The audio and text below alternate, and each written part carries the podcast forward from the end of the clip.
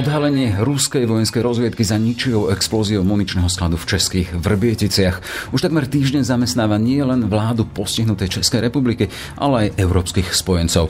Zasadla pre ňu aj naša Slovenská bezpečnostná rada štátu. Ak sa na jednej strane hozývajú hlasy o akte terorizmu a otvárajú sa aj staré obavy z mocenských útok Putinovho Ruska, na druhej zaznieva, že o terorizmus tu nešlo na najvyššiu, tak o vojenskú diverznú akciu. Ako to však vyznieva vo svetle informácií, že na akcii sa zúčastnil aj samotný šéf obávanej jednotky s priamým komunikačným napojením na úrad prezidenta Vladimira Putina či šéfa diplomacie Sergeja Lavrova. Prípad už má okrem diplomatickej vojny aj finančné dôsledky. Češi vyradili ruský Rosatom zo súťaže na dostavu Dukovian. Otázky vysia aj nad Sputnikom a od spojencov očakávajú solidaritu. Ako sa to odrazí vo vzťahoch a čo postup Moskvy hovorí o jej spôsoboch, a to aj v čase aktuálnom pre jej Sputnik diplomáciu. Téma pre Danila Mila z Globseku, experta na hybridné hrozby autora čerstvého výskumu o vnímaní Ruska v našom geopriestore. Ten celý kontext toho českého prípadu výbuchu vo Vrbieticiach ukazuje, že ako bezkrupulózne je Rusko, sú predstavitelia Kremla v prístupe k tomuto regiónu. Že naozaj na jednej strane nám tu ponúkajú príbeh o nejakom veľkom ruskom bratovi, ktorý nám príde na pomoc. Na druhej strane tu vyšľú dvoch agentov, aby vyhodili nejaký e, sklad zbraní do vzduchu. Je štvrtok, 22. apríl. Pekný deň želá Jaroslav Barborák. Ráno nahlas. Ranný podcast z pravodajského portálu Aktuality.sk.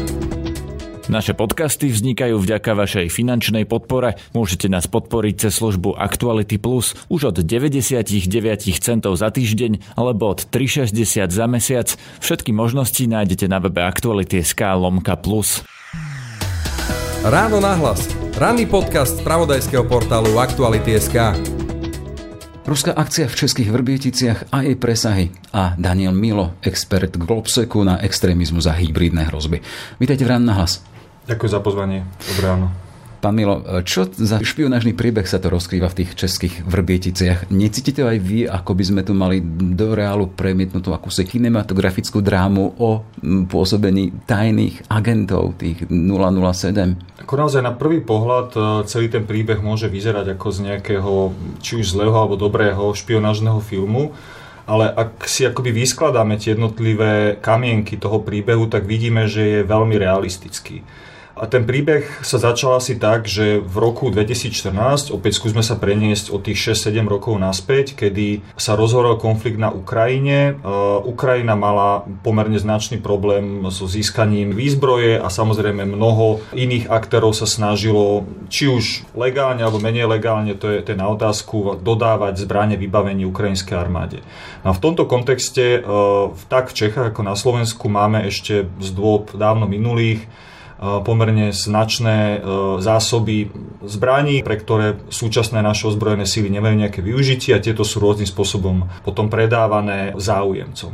A to, v tejto situácii sa nahlásili dve osoby pod nejakými krycími dokladmi na, na prehliadku vojenského e, skladu, skladu munície vo Vrbieticiach. Samozrejme nebolo by na to možno nič nejaké podozrivé takýchto záujemcov o kúpu vojenského materiálu, samopalov, granátov, nejakého delostreľa streleckého streliva a tak ďalej. Samozrejme tam bolo aj predtým veľa. No to, čo bolo v tomto prípade samozrejme iné je, že akoby v tom čase, keď tam títo dvaja páni mali uh, akoby priestor na návštevu, došlo k uh, explózii, k výbuchu uh, v tomto sklade, uh, pri ktorom zomreli dvaja ľudia. A Dlhú dobu ten výbuch e, bol vyšetrovaný, nebolo tam známe, či tam bolo nejaké cudzie zavinenie vzhľadom na ten obrovský rozsah škôd, vlastne tam celé, celý ten areál bol... Vybuchlo 50, vyše 50, 50 tón munície, ktorú mm. potom stovky ľudí niekoľko rokov e, prehľadávali okolité lesy a likvidovali podľa tých správ. Až niekedy v roku 2020 sa vlastne dokončili tie vyčisťovacie práce, čiže ten rozsah bol naozaj obrovský. Vieme, že aj tých pozostatky, tých mŕtvych našich po pár dňoch. Áno, áno, presne tak. Čiže v tejto situácii naozaj bolo akoby ťažké si predstaviť, že, že, že ak tam naozaj došlo k nejakému cudzému zavineniu, že to bude ľahko identifikované. No a presuňme sa o 4 roky ďalej do, dopredu, do roku 2018, kedy dvojica uh, ruských turistov, uh, údajne turistov, tak ako oni, oni vystupovali, navštívila britské Salisbury, kde v tom čase uh, žil, uh, vlastne bol, bol uh, Sergej Skripal. Dvojitý agent. Mhm. Agent, ktorý vlastne utiekol na západ a vlastne poskytoval, poskytoval britským tajným službám potom nejaké informácie, ako by dostal, dostal azyl vo Veľkej Británii. No a ten prípad otravy Sergeja Skripal je pomerne dobre zdokumentovaný.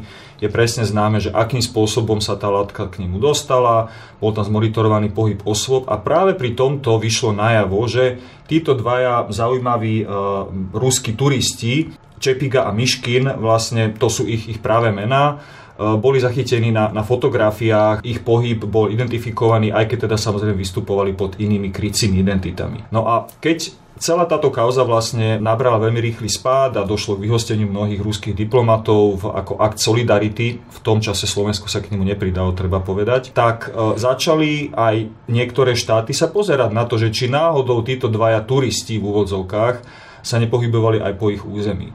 A toto teda podľa tej oficiálnej e, známej verzie bol e, ten spúšťač toho, že prípad z roku 2014, čiže 4 roky predtým, zrazu získal nejaké nové svetlo, keďže títo istí dvaja páni museli poslať fotokópie svojich pasov, kde boli ich fotografie, do toho vojenského areálu vo Vrbieticiach. A tam začala vlastne celá tá stopa, kedy si asi České bezpečnostné úrady začali spájať to, že máme tu nejaké dve osoby, ktoré e, síce vystupujú pod krycov identitou, ale vyzerajú presne ako tí dvaja e, turisti zo Salisbury a že či náhodou tam nie je nejaký súvis. No a postupne teraz sa tie čriepky asi skladali do takej podoby, v akej ich vidíme dnes, kedy teda vieme na základe opäť nejakých verejne známych informácií, že to neboli len títo dvaja agenti ruskej vojenskej rozviedky e, GRU, Čepiga a Miškin, ktorí sa tam pohybovali, ale tých agentov tam bolo oveľa viacej. Dokonca veliteľ tej známej jednotky 29155, ktorá je známa práve takýmito aktivitami, údajne v tom čase bol vo Viedni a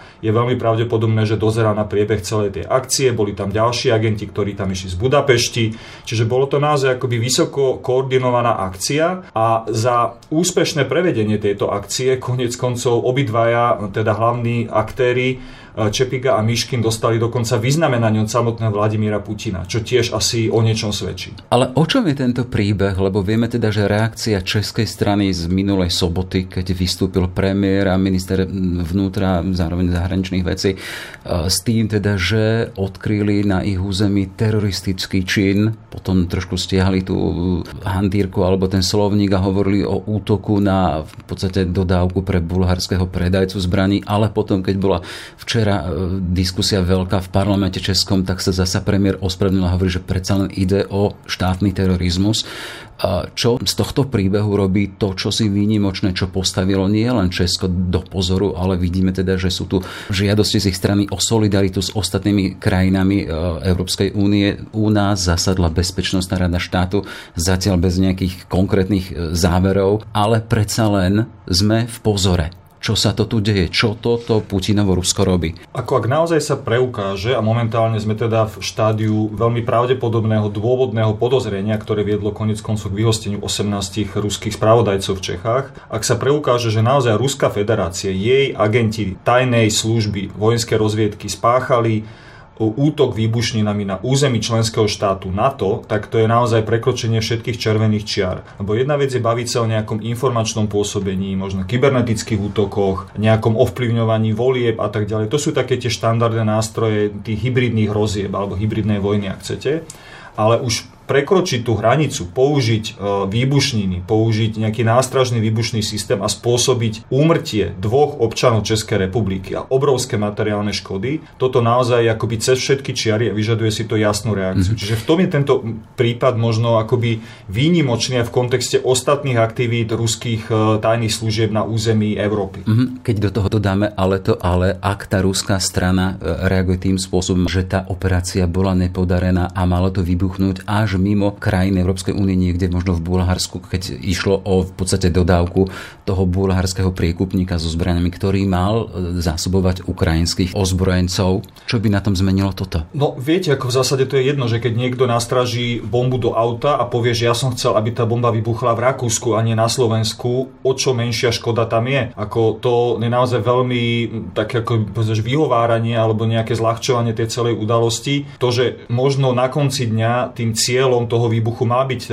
má byť ten bulharský prekupník so zbraniami, respektíve tá samotná explózia mala nastať možno, to naozaj sú nejaké domnienky, možno mala nastať v Bulharsku, nič nemení na tom, že na území Českej republiky bol spáchaný útok e, výbušninami, pri ktorom zahynuli dvaja českí občania a ktorý proste je naozaj prekročením akýchkoľvek e, proste noriem medzinárodného práva, je porušením bezpečnosti Českej republiky, zvrchovanosti, suverenity a tak ďalej a tak ďalej. Tu naozaj sa bavíme, ja osobne si nemyslím celkom, že možno ide čisto správneho teraz e, hľadiska o, o teroristický útok, lebo chýbajú tam niektoré z tých aspektov. Ktoré? Lebo je tu debata teda, áno, či je to teroristický čin alebo nie je. Zaznievajú teda, že išlo môže ísť len o či sú diverznú vojenskú akciu? Ako v tom, by som oddelil možno také dve roviny. V tej politickej rovine, keď hovoria politici o tom, že ide o akt štátneho terorizmu, ako v tom zmysle, že je za týmto útokom štát a vlastne spáchal útok veľkého rozsahu s veľkými škodami, s obeťami na životoch na území inej krajiny, môžeme hovoriť akoby v tom politickom zmysle možno o terorizmus. Ale ak sa pozrieme čisto z toho právneho pohľadu, tak tam nie sú naplnené niektoré znaky tej skutkovej podstaty, ktorá by si vyžadovala takéto stíhanie. Napríklad aj český e, najvyšší štátny zástupce, pán Zeman, nie prezident Zeman, ale najvyšší štát, štátny zástupce, Eh, pokiaľ viem, vedie to stíhanie v tejto veci ako, ako nejaký trestný čin eh, všeobecného ohrozenia alebo nejakú inú kvalifikáciu, ale nie ako trestný čin terorizmu, pretože tam chýba akoby taký ten základný element pri teroristických útokoch a to je, že snaha ovplyvniť nejaké rozhodovacie procesy alebo vyvolať veľký strach v danej krajine alebo pôsobiť na rozhodovanie nejakých medzinárodných organizácií. Mm-hmm. Čiže toto tam nenastalo a takisto tam nebola tá atribúcia, čiže to priznanie sa, áno, my sme to spravili preto, aby sme, neviem, vyslali nejaký signál alebo aby sme, neviem, protestovali proti niečomu. Toto v tom českom prípade absentovalo a bola to vlastne akoby utajená akcia tých ruských, e, ruských vojenských rozviečikov. Hej, e, v prípade, že by takýto čin bol označený oficiálne za teroristický a v kontexte tom teda, že v prípade Českej republiky ide o člena NATO, čiže aliancie, nebolo by to potom kvalifikovateľné ako útok na samotnú alianciu a otvorilo by to novú kapitolu ďalšieho možno napätia? No, toto ako naozaj ideme možno do nejaké úrovne špekulácií, pretože zase ten útok sa stal 6,5 roka dozadu a nemyslím si celkom, že by sme mohli dávať akoby na rovnitko takýto, to, že diverzný alebo takúto hej, sabotáž, ak to mám nazvať to nejakou vojenskou hantírkou, do jednej roviny s použitím akoby jasne označených nejakých vojenských, vojenských jednotiek. Mm. Toto presne spada do tej kategórie tej hybridnej vojny, čiže použitie nejakých utajených síl a prostriedkov e, s jednoznačným cieľom, ako ten cieľ bol úplne jasný, dosiahnuť e, nejaké možno odstrašenie toho bulharského obchodníka alebo zabrániť fyzicky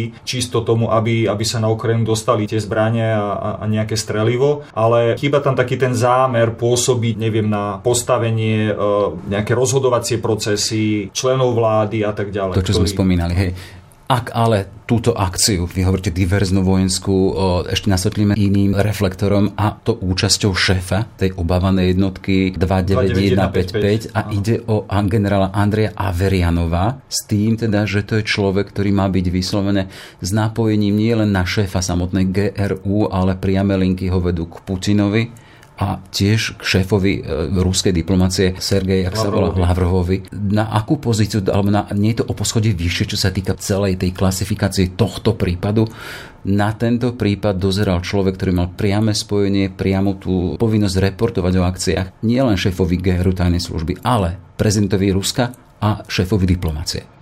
No určite to ukazuje na to, aký veľký význam ruské tajné služby a celkovo Ruská federácia prikladala tejto konkrétnej akcii. Opäť môžeme sa len dohadovať, že prečo tomu tak bolo a prečo takýto naozaj vysoko postavený predstaviteľ, veliteľ tejto jednotky, ktorá je známa svojimi inými aktivitami na Balkáne, mali stať za, za vraždou čečenského disidenta alebo človeka, ktorý žil v tom čase v Nemecku, Sergej Skripal a tak ďalej, mnohé iné. Rovnako sa pokusili otrávať otráviť alebo otravili toho bulharského príkupníka so zbraniami rok na to. Dokonca mm-hmm. dvakrát. Prvýkrát v Bulharsku, potom neskôr v mhm. Čiernej hore. Čiže naozaj táto jednotka je akoby veľmi známa používaním úplne tvrdých alebo neortodoxných metód od použitia naozaj otravy, chemických bojových látok až po, až po proste cielené, cielené vraždenie svojich oponentov. A to, že tento človek opäť usudzujúc z verejne známych informácií mal mať nejaké priame, či už telefonické alebo iné, iné spojenie proste s najvyšším predstaviteľmi Ruskej federácie, len dokazuje naozaj, že, že to nebol nejaký náhodný útok na rozhodnutý na nejakej nízkej úrovni operatívneho vedenia, ale bol to súčasť nejakej stratégie Ruskej federácie v tejto, v tejto oblasti. Mhm. Čo však je dôležité, či sa pohybujeme v kontexte konfliktu Rusko-Ukrajina, ak hovoríme o dodávke zbraní,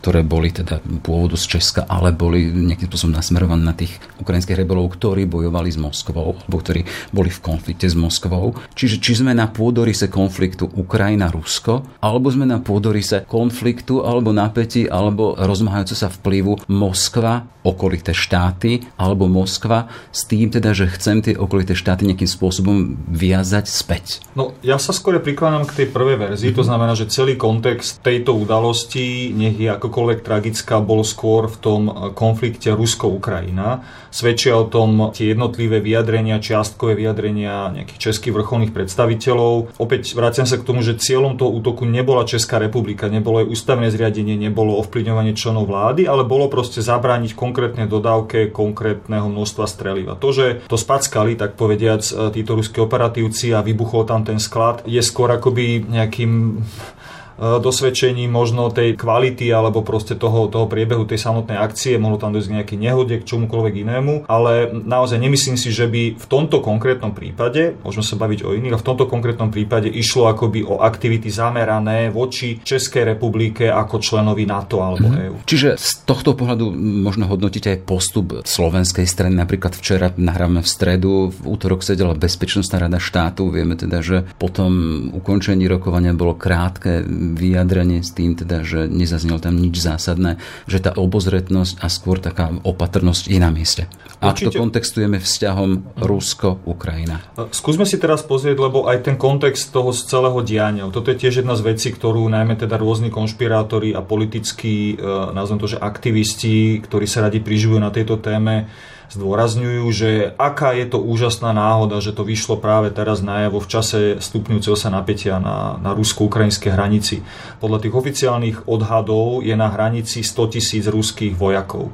Na hranici je, s Ukrajinou. Na hranici s mhm. Ukrajinou samozrejme. Rusko oznámilo, že uzatvára oblasť, veľmi značnú oblasť Čierneho mora voči pohybu akýchkoľvek e, plavidiel okrem čisto komerčných. Spomeňme si, ako, ako Rusko vlastne zajalo ukrajinskú loď, ktorá chcela preplávať cez medzinárodné vody, ktoré sú stále akoby z hľadiska medzinárodného práva v okolí Krímu medzinárodnými do Azovského mora, ktoré je plne pod kontrolou Ukrajiny. Čiže akoby to stupňovanie napätia, vymedzovanie tej sféry vplyvu, Rusko teraz od, myslím, že od dnes realizuje nejaké 5-dňové manévre práve v okolí Krímu a, a vlastne pri svojich hraniciach s Ukrajinou. Toto všetko ukazuje na to, že je tu možno najvyššia úroveň vzájomného napätia, by som povedal, od roku 2014-15 a tá hrozba tej vojenskej eskalácie je stále vo vzduchu. Ako všetci asi dúfajú, nikto si neželá, aby, aby to napätie prerastlo do nejakého ostrého konfliktu, ale tie kroky, najmä teda zo strany Ruskej federácie, keď premiestnite 100 tisíc vojakov ku hraniciam, stovky kusov ťažké vojenskej techniky, stíhačky, tanky a mnohé inú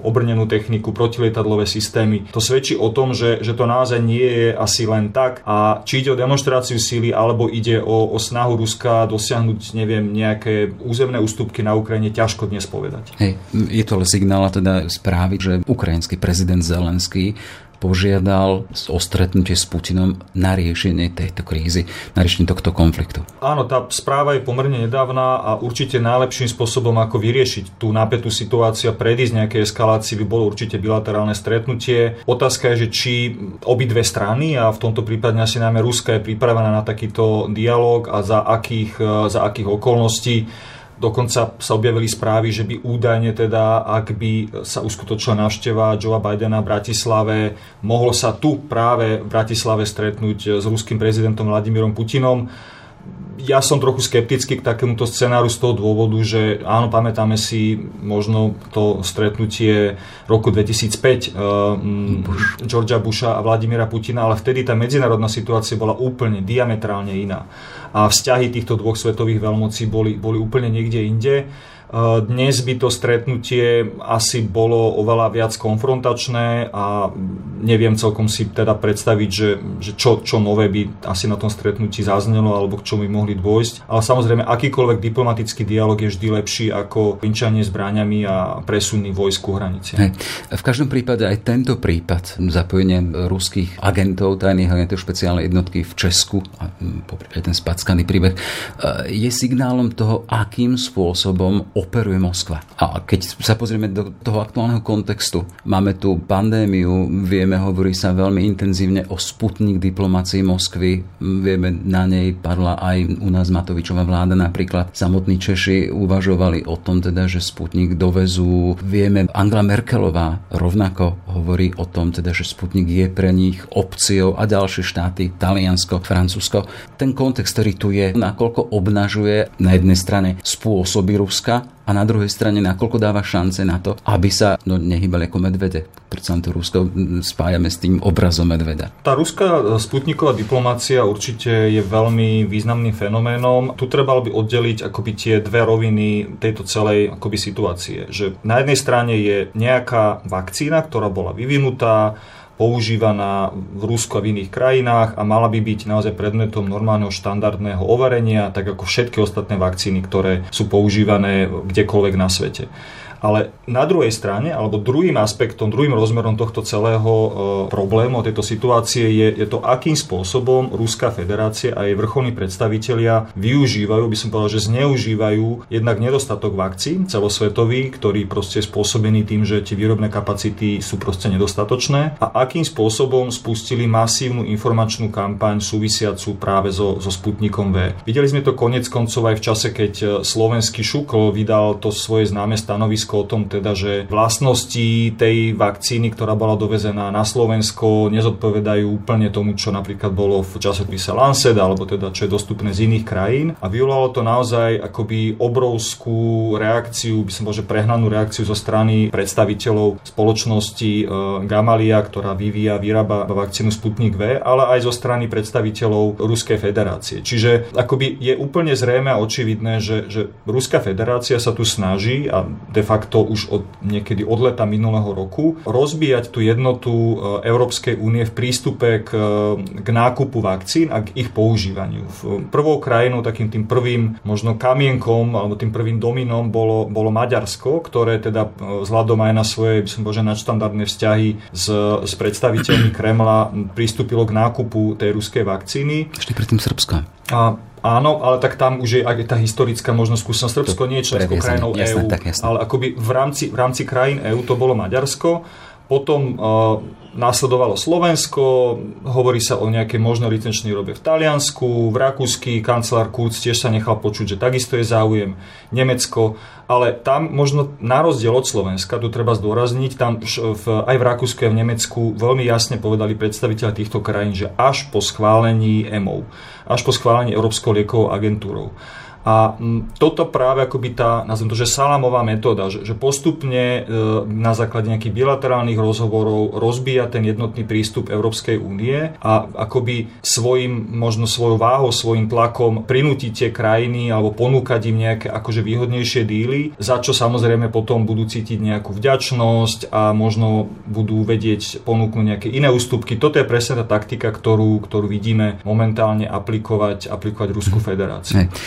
Má ten posledný prípad, teraz hovoríme o Česku v tom kontexte aj všetkých tých ďalších rozmerov, ale má ten posledný prípad v sebe tú silu, aby nejakým spôsobom rozbil ten obraz. Vy si teda autorom nedávneho výskumu ohľadom toho vzťahu a vnímania Ruskej federácie tuto v, tom, v tomto našom priestore Európy a Balkánu. A Slovensko sa tam práve zaradilo, alebo našlo v skupine krajín, ktoré ste vy nazvali akýsi objímači medveda. Tým medvedom malo byť Rusko a či toto, čo sa deje v týchto posledných hodinách a dňoch, má má sílu otvoriť Slovensku oči? No, môj osobný názor je, že asi nie, uh-huh. lebo naozaj tie postoje a taký ten zromantizovaný, zidealizovaný obraz Ruska ako nejakého veľkého slovanského brata, ktorý nám vždy príde na pomoc a s ktorým nás spája nejaké, neviem, až možno duchovné puto, keď to mám tak akože zjednodušiť, tu veľmi silno je, je zakorenený a pretrváva s nejakou formou akoby súhlasu s takýmto, s takýmto prejavom nejakej všeslovanskej zájomnosti súhlasí na Slovensku až takmer 80% populácie. Chcem tu zároveň podotknúť, že, že samozrejme ja nemám osobne nič proti e, Rusku, mám rád e, ruskú literatúru, kultúru, vážim si obete, ktorú musela Červená armáda zložená z rôznych krajín Sovietskeho zväzu, ale teda bol tam samozrejme veľmi významný podiel aj Ruska ako takého, priniesť na oslobodenie Európy, Slovenska a tak ďalej. Problém je, že ak takéto akoby pozitívne nastavenie e, časti populácie, či už Slovenska alebo iných krajín, je potom následne zneužívané alebo využívané na presadzovanie nejakých postojov a, a presadzovanie politík, ktoré nemajú absolútne nič spoločné s nejakou všeslovanskou zájomnosťou, ale proste sú prejavom ruských imperiálnych ambícií. Veď ako logicky Ukrajinci sú Slovania, sú najbližší možno národ, tak ako sú Česi najbližší kultúrne, jazykovo, historicky Slovákom a napriek tomu vidíme, aký konflikt proste už 6 rokov uh, um, horí na Ukrajine, tisícky mŕtvych a ten konflikt konflikt bol jednoznačne živený, podporovaný a dovolím si povedať, že vyprovokovaný zo strany Ruskej federácie. To, že tam vyslala svoje vojska na územie inej krajiny, to, že v rozpore s medzinárodným právom okupovala, anektovala Krím, toto všetko sú veci, ktoré asi nerobí slovanský brat.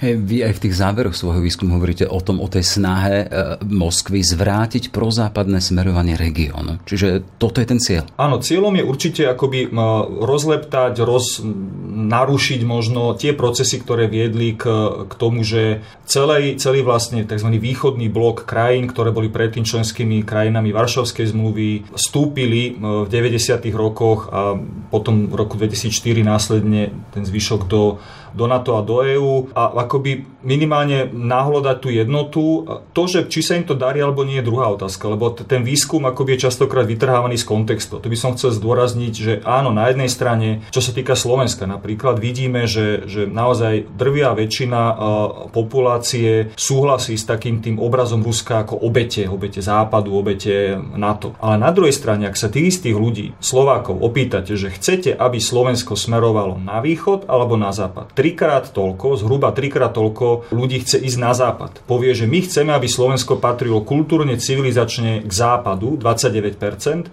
oproti 11%, ktorí povedia, že my chceme ísť na východ. Takisto, ak sa spýtate, že súhlasíte s členstvom e, Slovenskej republiky v NATO, tak tam to nie je, že 80% proti a 20 za. Tam je to 60-61% za členstvo a nejakých 20% proti. Potom zvyšok je niekde A čím si vysvetľujete to, že sme skončili v tej skupine objíma tlačov toho medvedia. Ja pripomeniem, že v tej skupine aj Srbsko, Bulharsko a Čierna hora. No, je to spôsobené e, tým, ako by som povedal, tým pretrvávajúcim, tým romantizujúcim mm. obrazom Ruska a tými silnými väzbami, možno ekonomickými z minulosti, e, dedičstvom komunizmu, kedy sovietský zväz, náš vzor, proste tu bol veľmi silno prítomný a naozaj tým elementom, o ktorom som už hovoril, tým veľmi silným a vysoko prítomným akoby e, pocitom nejakej slovanskej vzájomnosti. Hej, dajme to ešte do kontextu, ak sme my Slováci v skupine tých ostatných krajín, som pomenoval objímačmi toho ruského medvedia, máme tu ešte ďalšie dve skupiny, ktoré pomenujte a povedzte, že v čím sú iné.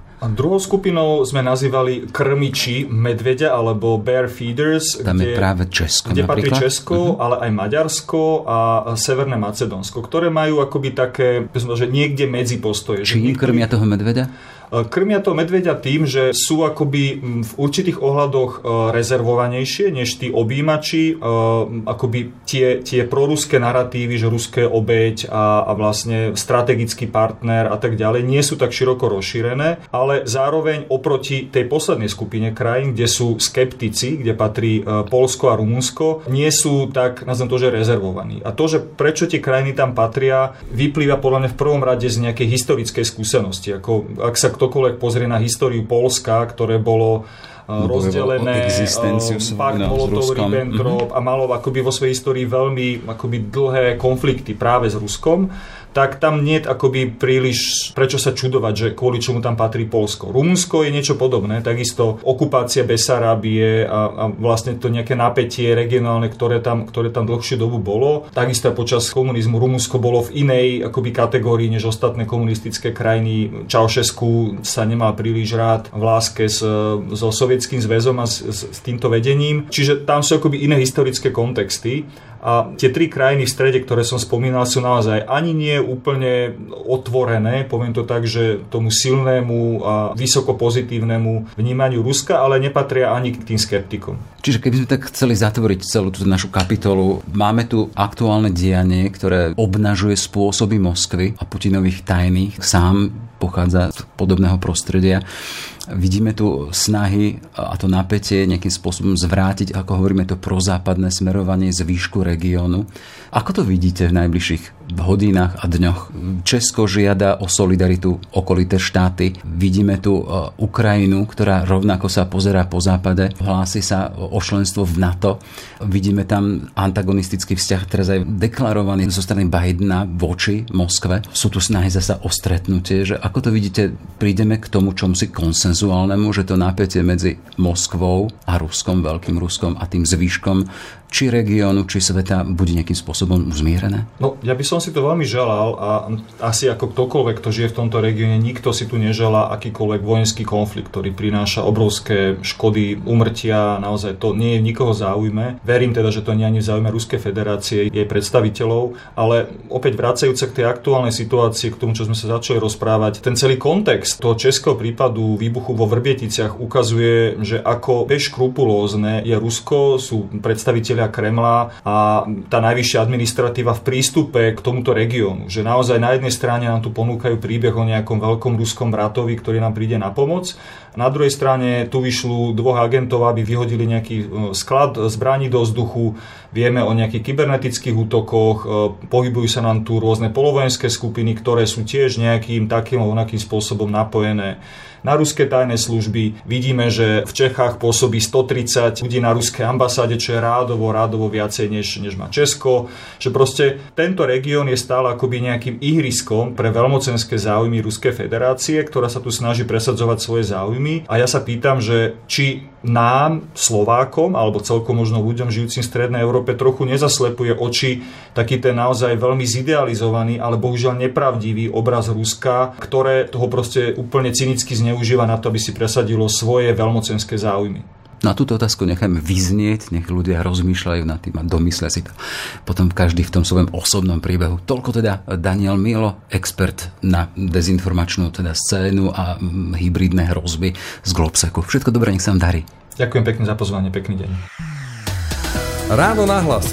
Ranný podcast z pravodajského portálu Aktuality.sk. Sme v závere. Ešte pekný deň želá Jaroslav Barborák. Všetky podcasty z pravodajského portálu Aktuality.sk nájdete na Spotify a v ďalších podcastových aplikáciách.